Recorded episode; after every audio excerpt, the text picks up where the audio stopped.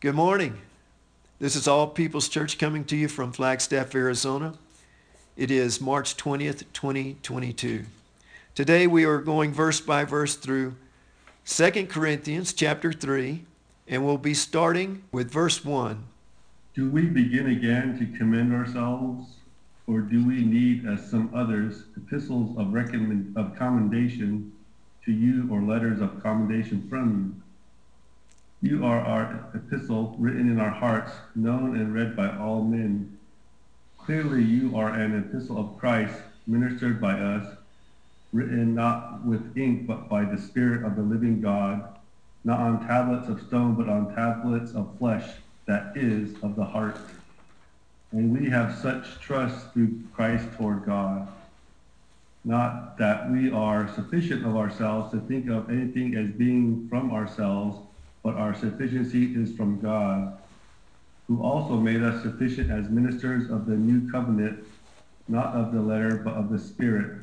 For the letter kills, but the Spirit gives life.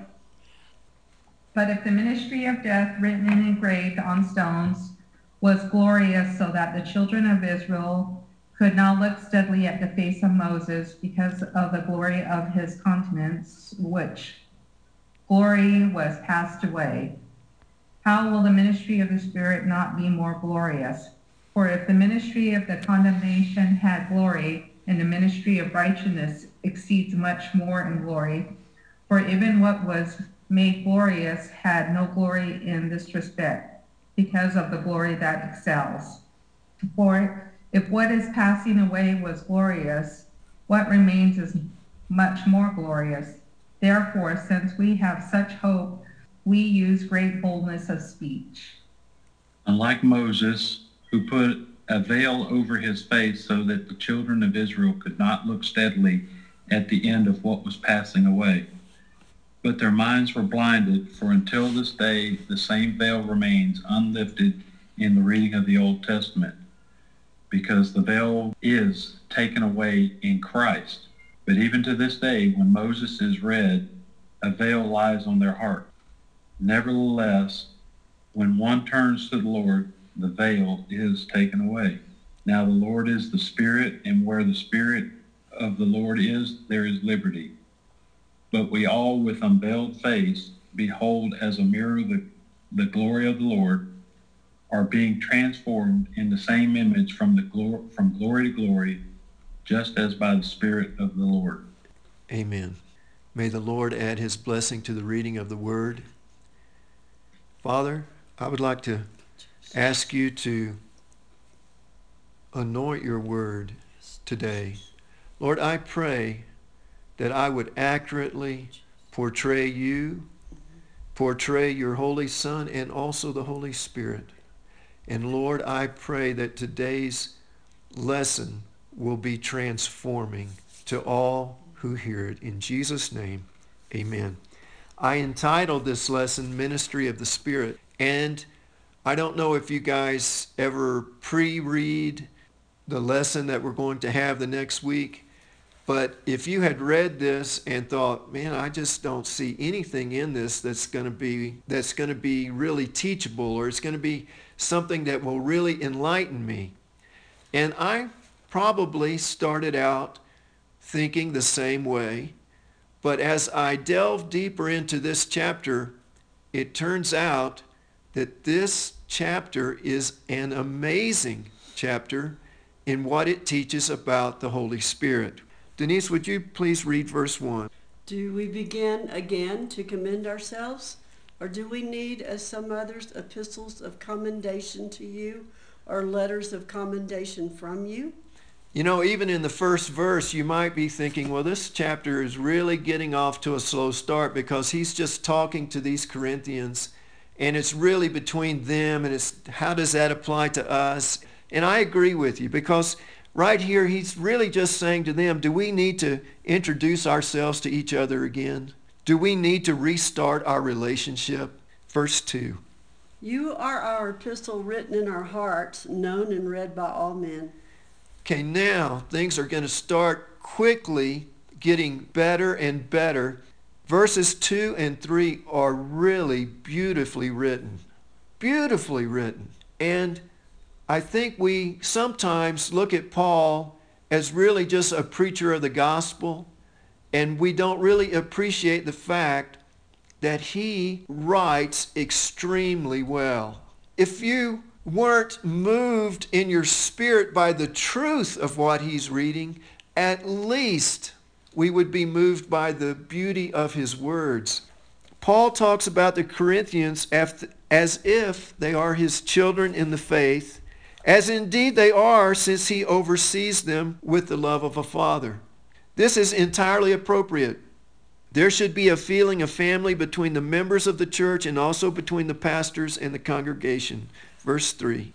Clearly, you are an epistle of Christ, ministered by us, written not with ink, but by the Spirit of the living God, not on tablets of stone, but on tablets of flesh, that is, of the heart.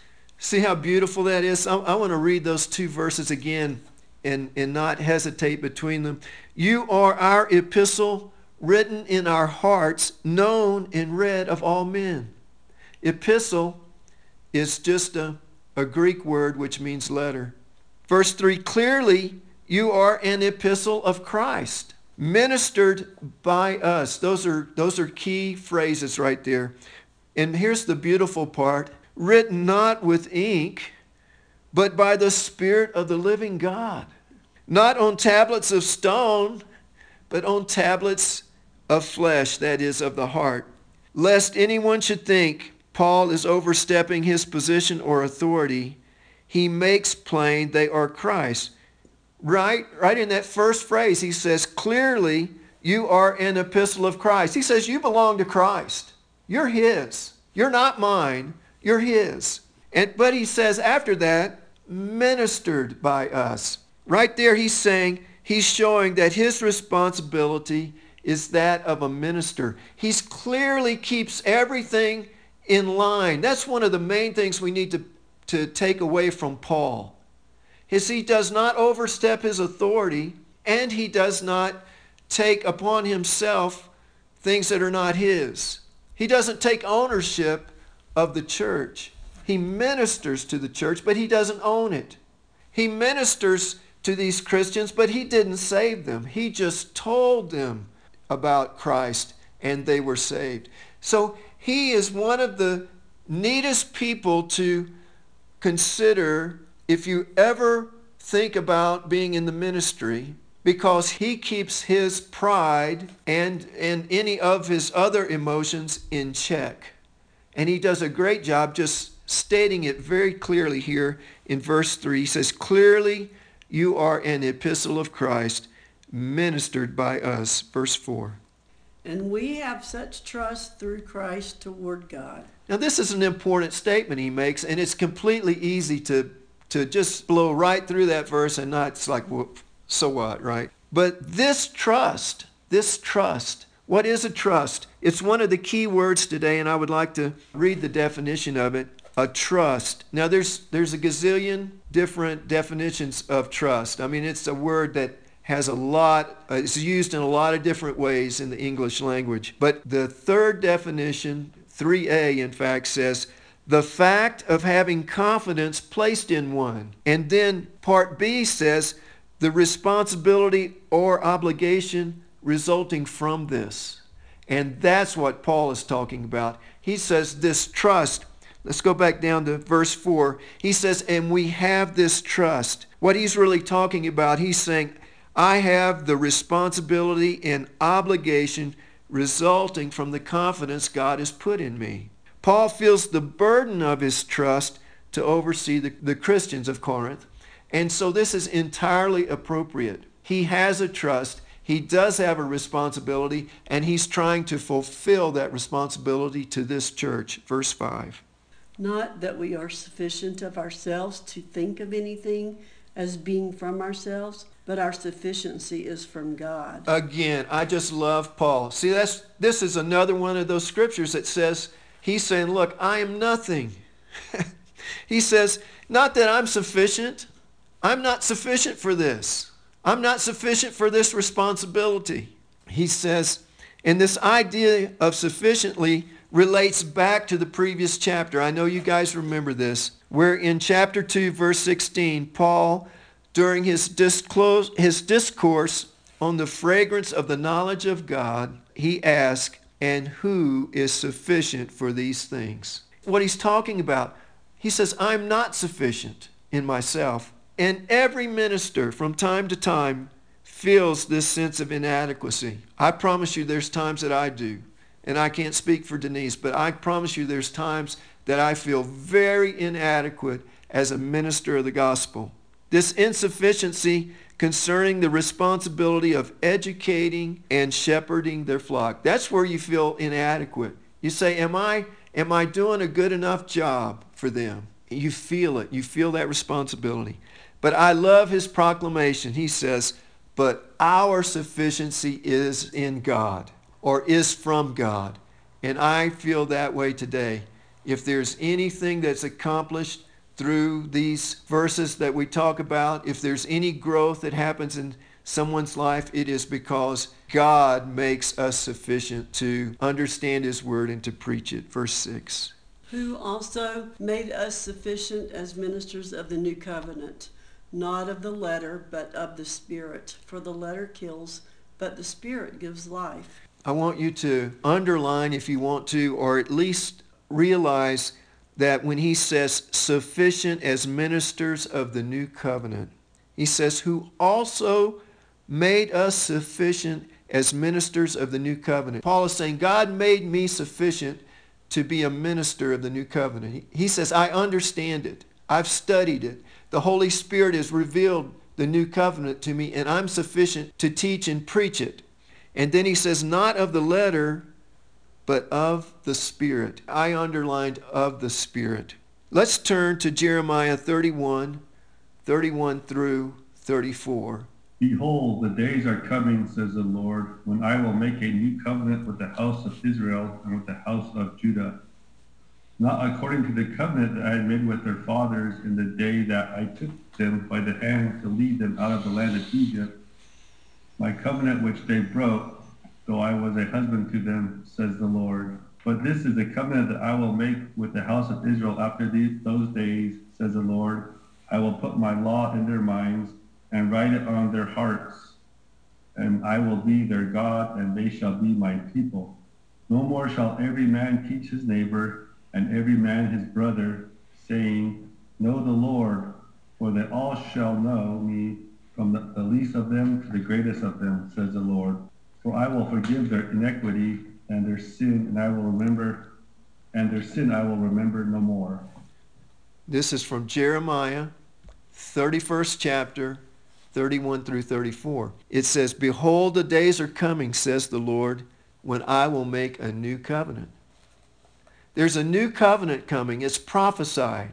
He says it's going to be different from the one that I gave to the, the nation of Israel when they were in Egypt. It's going to be different from that. And one of the ways it's going to be different, he says, is no longer is everyone going to have to talk to each other and remind each other of what I said. He says, I'm going to put it in their heart. That is key. That is, that is transformative. It's like put it in red letters. It's a banner headline. He says, this is going to be different. He says, all of them shall know me from the least to the greatest. For I will forgive their iniquity and their sin. I will re- remember no more. But the key thing I'm thinking there is how, how is it going to be that they are going to know me from the, the least to the greatest? How are they going to know me? What is, what is different about this covenant? Okay, let's talk about it. As disciples, it is important for us to be able to compare and contrast the Old Covenant, which is the Old Testament basically, and the New Covenant, which is the New Testament. The Old Testament was based on righteousness derived from the sacrifice of animals primarily and by other works if done by faith. That's the key. The Old Covenant was a covenant of sacrifice and works, and it was accounted to those that participated if it was done in faith. The New Testament righteousness, here's the similarities, right? We need to compare and contrast these two covenants. Here are the similarities. The New Testament righteousness is also based on faith and also relies on a sacrifice. But this sacrifice is the man Christ Jesus. Both testaments were approved by God himself. That's very important to know. The Old Testament was approved by God. It was his idea. The New Testament is also. But there is a huge difference between them. The first could never change mankind on the inside, the core, the inner man. The second is greater and supplants the first because change on the inside defines this, this new covenant. It defines it. Change on the inside. The first covenant was based on knowledge of the law. The second, this is important, the second on the leading and correction of the Holy Spirit. That's the reason I entitled this chapter Ministry of the Holy Spirit. And we'll see that in verse 8. Paul uses those very words. When you are saved, that is, accept Jesus as the only means of forgiveness of sins, and also accept him as your spiritual master, your inner spirit man is made alive. That is born again. That is what salvation is. And then your spirit man is able to hear the Holy Spirit as he guides and corrects. This is the greatest revealer of salvation. You are different on the inside. If you ever wanted to know, am I saved? I would ask you, are you different on the inside? Things you couldn't do before, you can do now. Things you couldn't stop doing, you can now choose if you will or won't do them. Salvation breaks the power of sin. From the moment of salvation, you are on a journey of saying no to sin and selfishness and yes to righteousness and the will of God. Listening to the Holy Spirit allows you to progress on the road of holiness, which is God's goal for all of us. Let me say that again. Listening to the Holy Spirit allows you to progress on the road of holiness, which is God's goal for all of us. It allows you to live the life of righteousness, which Jesus taught in the Gospels. Verse 7 But if the ministry of death, written and engraved on stones, was glorious, he's talking about the Old Covenant, so that the children of Israel could not look steadily at the face of Moses because of the glory of his countenance, which glory was passing away. Verse 8, how will the ministry of the Spirit not be more glorious? You see, when he talks about, this is an Old Testament story about Moses and when Moses was in the presence of the Lord for so long, receiving the, the law from God, it says that when he came down from the mountain that his face glowed and so there was a time afterwards that Moses actually wore a veil over his face. And Paul is saying, you know, that was a glorious thing. But this second covenant is way past the first one. It is way more glorious than that one. Verse 8 says, How will the ministry of the Spirit? And that's what we need to learn today. What is the ministry of the Spirit? Paul is, is really teaching us something. We can just read this chapter and not get it if we're not careful. But verse 8 is pivotal. This is the central point of this chapter and one of the central points of the teaching of Jesus and consequently of Paul. Think about that. The ministry of the Spirit. We are not under the law. Our spiritual existence is a result of the gift of God, salvation, through the grace of God. A necessary part of this new spiritual life is that God's commandments concerning living righteously are written in our heart. From verse 3 above, we see that we are living letters of Jesus Christ, written by the Spirit of God in tablets of flesh, that is, our inner heart. Therefore, to live out this new life, we must be attentive to the leading and correction of the Holy Spirit. We must not only spend time reading the Word of God, listen to this, but we must spend time in prayer in order to be aware of and develop sensitivity to the Holy Spirit. It is this ministry of the Spirit which must be cultivated every day. See, guys, we are no longer under the first covenant. It is not enough for us to read just the word. it's really, I know I'm, I'm big on the word, right? I read the word every day. But this new covenant is more than that. Reading of the word is just one part. This new covenant is better than the old covenant, which was indeed just reading of the law. It was really just knowledge of the law. That was the, that was the original covenant. This new covenant is way better than that because now the Holy Spirit's ministry is to write upon our hearts God's will. It really tells us what God's laws are for us. I guess is the best way to say it. We are living letters of Jesus Christ written by the Spirit of God in tablets of flesh. See, that's how, right? We go back to Jeremiah. He says they're not going to have to talk to each other all the time and remind each other all the time about the law. He says, I'm going to put it in their heart. What I want them to do is going to be in their heart. Verse 9. For if the ministry of condemnation had glory, the ministry of righteousness exceeds much more in glory. The ministry of righteousness. See, there's two verses. Verse 8 says, the ministry of the Spirit, and Paul explains what the ministry of the Spirit is in verse 9.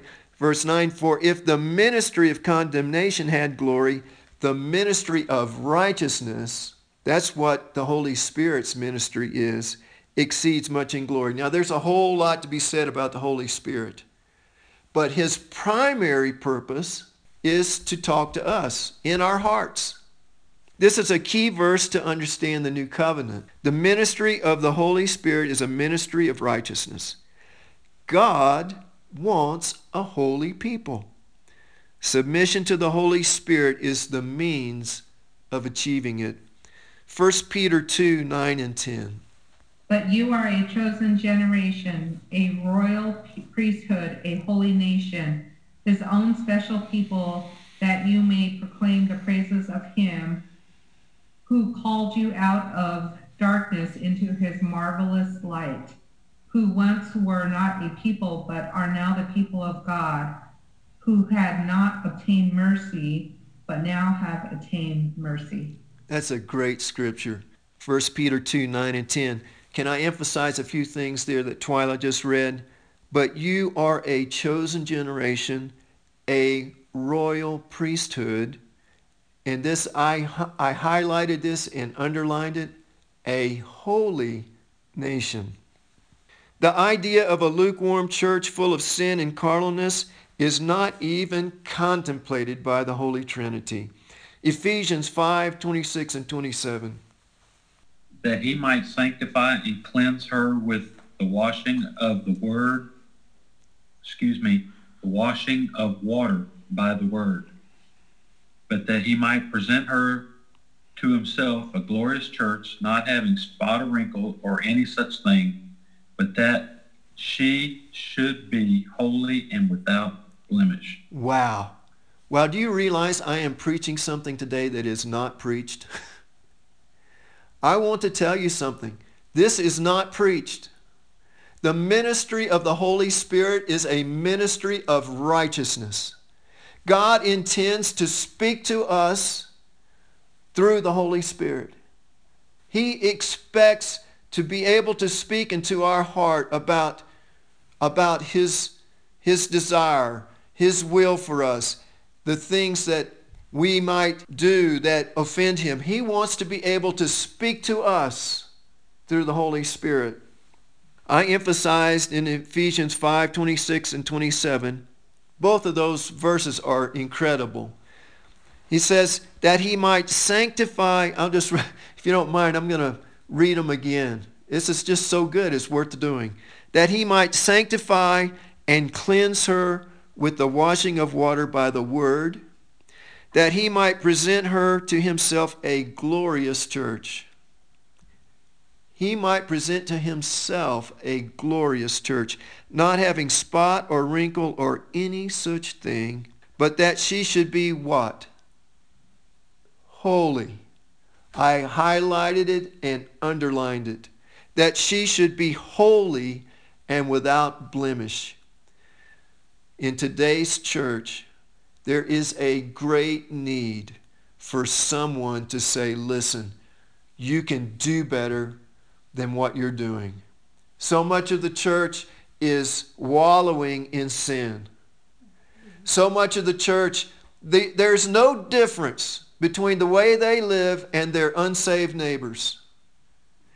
And if I could just say one thing to you, your neighbors that know you're a Christian, they will respect you if you'll live like a Christian.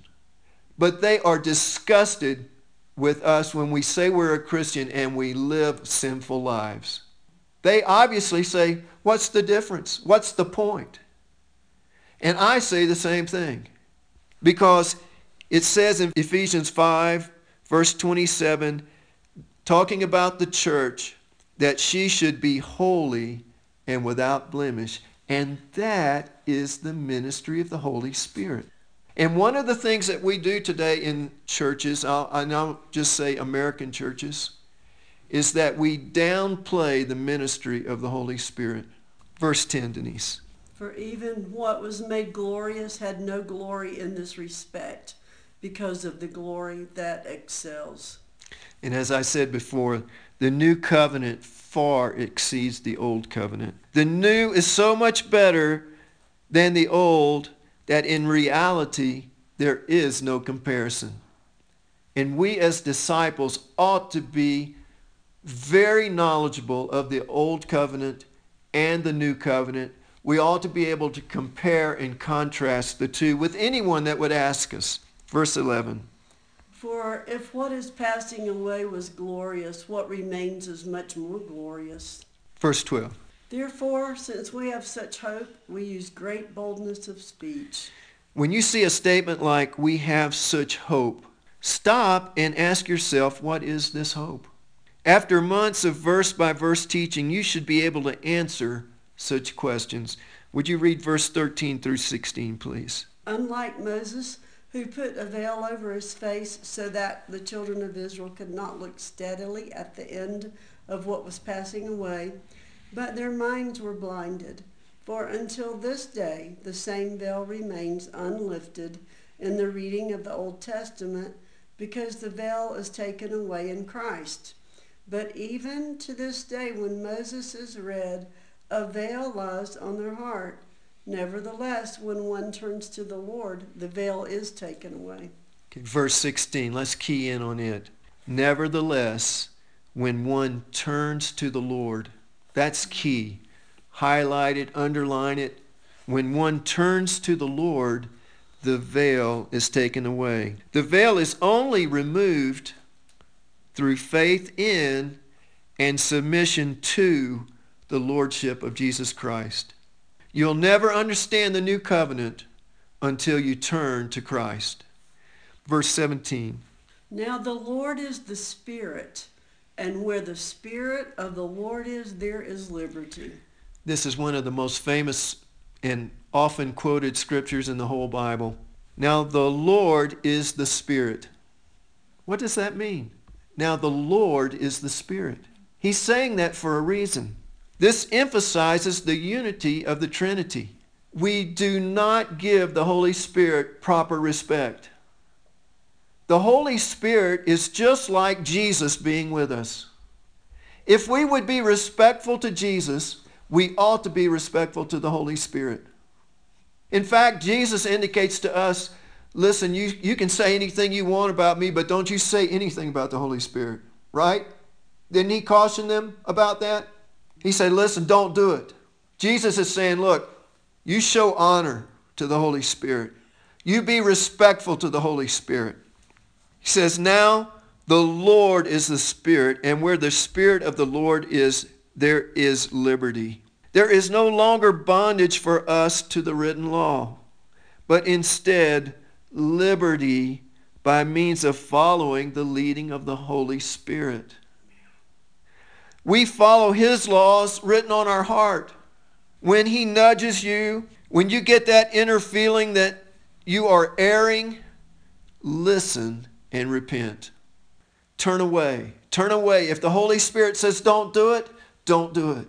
Denise and I tell this story because it's, it's unique between she and I because we were doing something we thought was right.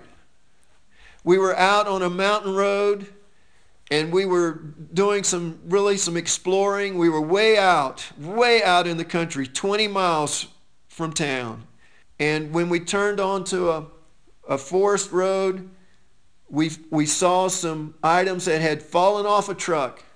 And just as our, we're curious, so I got out and began to look, and it was electrical equipment, like for a new house. And we thought, this is good stuff. I did. I thought, this is good stuff, and it's just laying here in the mud. So I started picking it up, and I, I thought, well, we'll, we'll give it to someone. And I thought of a electrician that we knew lo- locally who often does work for others. And I thought, well, maybe he could use it. So I, I picked it up, I, all of it that I could gather up, and I put it in the back of the truck, thinking, this is a great find and it can be useful to someone. and it was about lunchtime. And so Denise and I, we turned around and went back down one of the roads where we thought there was a good view where we could have our lunch. And I'm telling this story in detail because I want you to understand that she and I were not talking about this to each other, other than to say just the normal things, which is, do you mind if we stop here and I'll get out and get this? And then after that, all we talked about was having lunch. We went and we got stopped. We got our sandwiches out. We began to eat. I don't know that we talked about any of this electrical equipment while we ate either. But the whole time I was eating, the Holy Spirit was talking to me. Guys, listen, I promise you it wasn't me talking to myself. Because if it was me, I had no, I want you to know, I had no problem picking up stuff that had fallen off a truck that was lying in the mud. And, and if it's not picked up, it's going to get run over by other vehicles coming by. I had no problem with that. But while we were having lunch, the Holy Spirit was speaking to me, and what he was saying to me was, Go put it back. It's not yours. here's, the, here's the funny part. Unbeknownst to me, guess what he was saying to Denise? The same thing. After lunch, I said, one of us said, I don't remember which one said it first, but one of us said, I think we need to go put that stuff back. And then the other person said, I do too. Let's go right now. Let's go put it back right now. Guys, that's an example. And I use this example because there's, it's not embarrassing to Denise and I. If we had been doing something wrong in our minds and wrong that everyone else would consider wrong, it would be hard for me to relate the story. But this one is one of those where you know, most of us can can see what we did and it's like, okay, so what's wrong with that? But to the Holy Spirit, it was wrong. And you might say, well, is that written somewhere in some law in this new covenant that we live under? No, it's not written. But he was speaking to Denise and I as loudly as if he was sitting in that truck with us. His ministry is the ministry of righteousness. And he was telling us, go put it back. It's not yours. Does he talk to us throughout the day, throughout the week, while we're at work, while we're at play, while we're at home? Yes, he does speak to us. If you are a born again Christian, the Holy Spirit does speak. My question is, are you listening? Are you hearing? When the Holy Spirit speaks, are you just tuning him out? Or are you listening? That's the reason I said it's really important to read the Word. That's where we're getting this teaching today. It's from the Word. It's strictly from chapter uh, 3 I haven't embellished it in any way.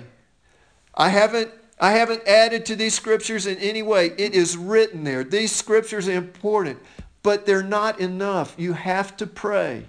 It's in prayer that the Holy Spirit often begins to talk to you. And it's in prayer that you begin to be attentive to the Holy Spirit. Your spirit man becomes sensitized to his voice. Verse 18, Denise. But we all, with unveiled face, beholding as in a mirror the glory of the Lord, are being transformed into the same image from glory to glory, just as by the Spirit of the Lord. Okay, this is the conclusion of today's message. With unveiled face, verse 18, it says, with unveiled face. The, the veil's gone, y'all. It's unveiled. Those who have turned to the Lord, right? That's when the veil's re- removed, is when you repent and turn to the Lord and accept Him as your Savior and your Lord. Who behold dimly the outline of the Lord. He says, Paul uses the word beholding as in a mirror. And I'm assuming that mirrors back in those days were not of the same quality as a modern mirror. You know, you, you could get the general view of the image, but it wasn't perfect. You know, it was sort of dim. He says, beholding as in a mirror the glory of the Lord. So we behold dimly the outline of the Lord and are being transformed into the same image. That's the point. We want to be transformed into that same image that we see dimly. If you want more of Christ Jesus in your life, if you want to do the works of Christ and show the compassion of Christ, then hear and absorb the words of the Master concerning the Holy Spirit found in the following passages. Let's turn to John 14th chapter. We're going to read verses 12 through 18. Most assuredly, I say to you, he who believes in me, the works that I do, he will do also and greater works than, th- than these he will do because I go to my Father. And whatever you ask in my name, that I will do, that the Father may be glorified in the Son. If you ask anything in my name, I will do it. If you love me, keep my commandments, and I will pray the Father, and he will give you another helper, that he may abide with you forever the Spirit of truth, whom the world cannot receive, because it neither sees him nor knows him, but you know him, for he dwells with you and will be in you. I will not leave you orphans, I will come to you. Jesus is talking about the new covenant. He is talking about the Holy Spirit.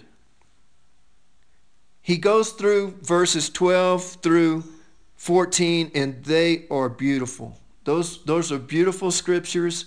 Those are worth committing to memory.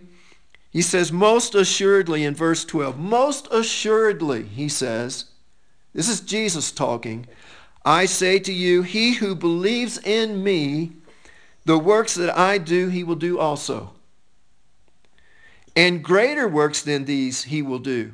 Right? Jesus is saying, he's saying, look, guys, you will do greater things than I did. Because why? Because I go to my Father. And, he, and then he makes some, a beautiful, beautiful promise to us. He says, And whatever you ask in my name, that I will do, that the Father may be glorified in the Son. He says, If you ask anything in my name, I will do it. And he says, and this is a really, this is a key scripture right here. He says, If you love me, keep my commandments. But the part I want to focus on today is the 16 through 18. He follows all of that beautiful stuff he just said with these words. He says, And I will pray the Father, and he will give you another helper, that he may abide with you forever. The Spirit of truth, he's telling us who it is. The Spirit of truth, whom the world cannot receive. Your unsaved neighbors cannot receive the Holy Spirit because it neither sees him nor knows him, but you know him, for he dwells with you, and he will be in you. Those are key words. He says, I will not leave you orphans, I will come to you. You know, the beautiful thing is the idea of the Trinity. The Father, the Son, the Holy Spirit are one in purpose. We need to seek to be filled to overflowing with the Holy Spirit. John 16, verse 7. Nevertheless, I tell you the truth. It is to your advantage that I go away, for if I do not go away, the Helper will not come to you. But if I depart, I will send him to you. Jesus is talking about the new covenant. He says, it's so important that I leave and that the Holy Spirit come. Why? Because the new covenant is not based on laws written on tablets of stone. It's based on laws written in the heart. That's the reason the Holy Spirit is key. It's so much more advantageous for you that I leave because then the Holy Spirit will come. He says, Nevertheless, I tell you the truth, it is to your advantage that I go away. For if I do not go away, the Helper will not come to you, but if I depart, I will send him to you. That's the reason we need the Holy Spirit. In today's church, the emphasis is on salvation, and that's great. That is awesome. That's the beginning. That's the beginning step. But the second part is to seek the Holy Spirit because you need him. All of the things that Jesus said in verses 12, he says, The works that I do, he will do also, and greater than these, because I go to my Father. He says the reason that this is gonna that you're gonna do this is because when I go to my Father, I'm gonna pray that the Holy Spirit will come and live in you. We are taught in Acts that after the early church Christians were saved, after they accepted Jesus Christ as their Savior, sometimes at that very moment, as soon as they had turned to the Lord, they were filled with the Holy Spirit. And then there were other times when they were saved, but they were filled later. One of the first times that this is recorded is in the 10th chapter of Acts in the household of Cornelius. As soon as he preached the good news to them, they must have accepted it in their hearts. They must have said, Yes, that's for me. I accept Jesus as my Savior. And it says what? They were immediately filled with the Holy Spirit. And how did they know? With the evidence of speaking in tongues. I know it's so crazy. It is so against modern man's thinking. It's a God thing, as for starters. It is not carnal. It is not of the mind. It is absolutely opposite. You, you can't think it. You can't think yourself into being filled with the Holy Spirit. You can't earn yourself into being filled with the Holy Spirit. How do you get filled with the Holy Spirit? You turn. You turn toward Jesus and accept him as your Lord and Savior and then begin to seek the Holy Spirit. If you're not immediately filled with the Holy Spirit, begin to seek it. One of the things that happens as you begin to pray and seek God and in your time of devotion is that the Holy Spirit will begin to speak to you through the Word and that you will begin to change things you'll begin to lay things down that are not pleasing to the Lord. You'll begin to do things that are pleasing to the Lord. I promise you this, that there will come a day that if you will continue to, to pursue the Lord, that the Holy Spirit will fill you. I always think to myself about, about my own tongue my tongue gets me in more trouble than any other thing. It's the hardest thing for me to control. And I think that oftentimes there's other people like me. And that it was a while before I was filled with the Holy Spirit. And I think there were a lot of things that the Lord dealt with me between the time I was saved and the time I received the Holy Spirit. And I believe that one of the last things was brought into subjection to the Lord. And still, I'm still, you know, there are times when I have to bite my tongue, right? That's the old saying, bite your tongue, right? Don't say it.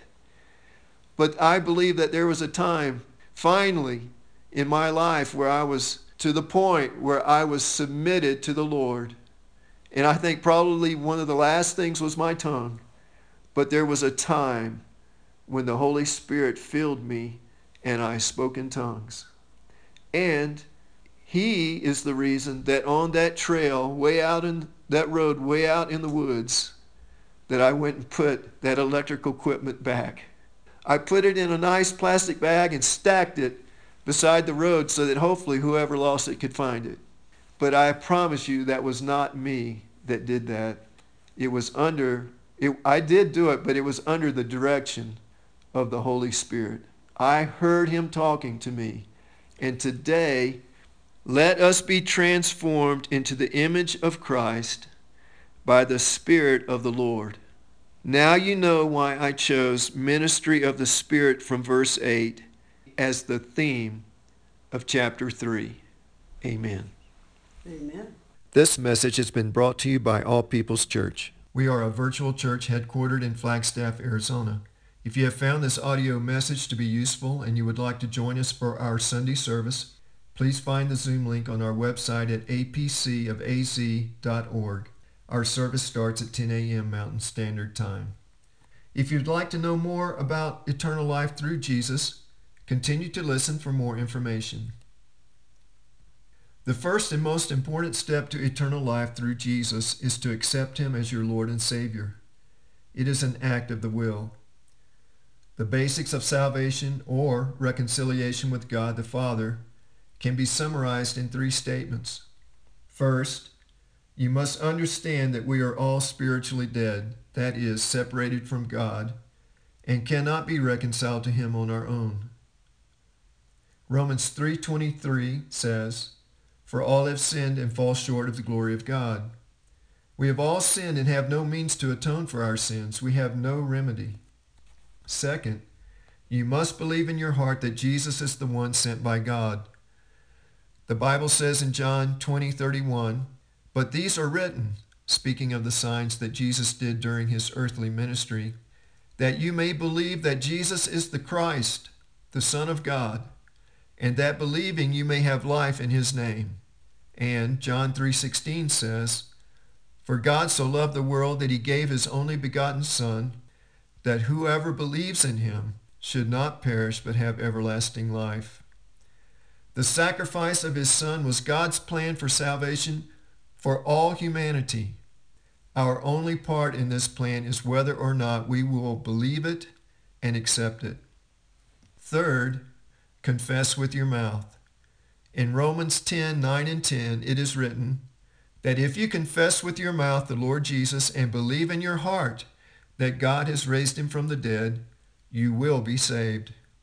For with the heart one believes unto righteousness, and with the mouth confession is made unto salvation. Essentially, this is very simple. It means you must pronounce your faith to God in prayer. There is no right prayer. Prayer is conversation. So say to God what is really in your heart. Many sample prayers include affirmative statements concerning the three points above, such as this one. Father in heaven, I have sinned against you. I have hurt other people and I've hurt myself. I believe you sent Jesus to die for my sins. I accept your gift of salvation. Thank you for forgiving me of my sins. Help me to love and live as a follower of Jesus should. In Jesus' holy name I pray. Amen. Finally, go to church on Sunday to strengthen your faith. Accepting Christ Jesus as your Savior is the first step, but the journey of faith is a long one. There is much to learn and you will need friends to help. We would love for you to attend All People's Church and become part of our fellowship. As noted above, it is as easy as clicking on the Zoom link found at apcofaz.org. Contact me by Facebook Messenger or by email at apcofarizona at protonmail.com for more information or to talk about faith in Jesus Christ. My prayers are with you, and I hope to hear from you.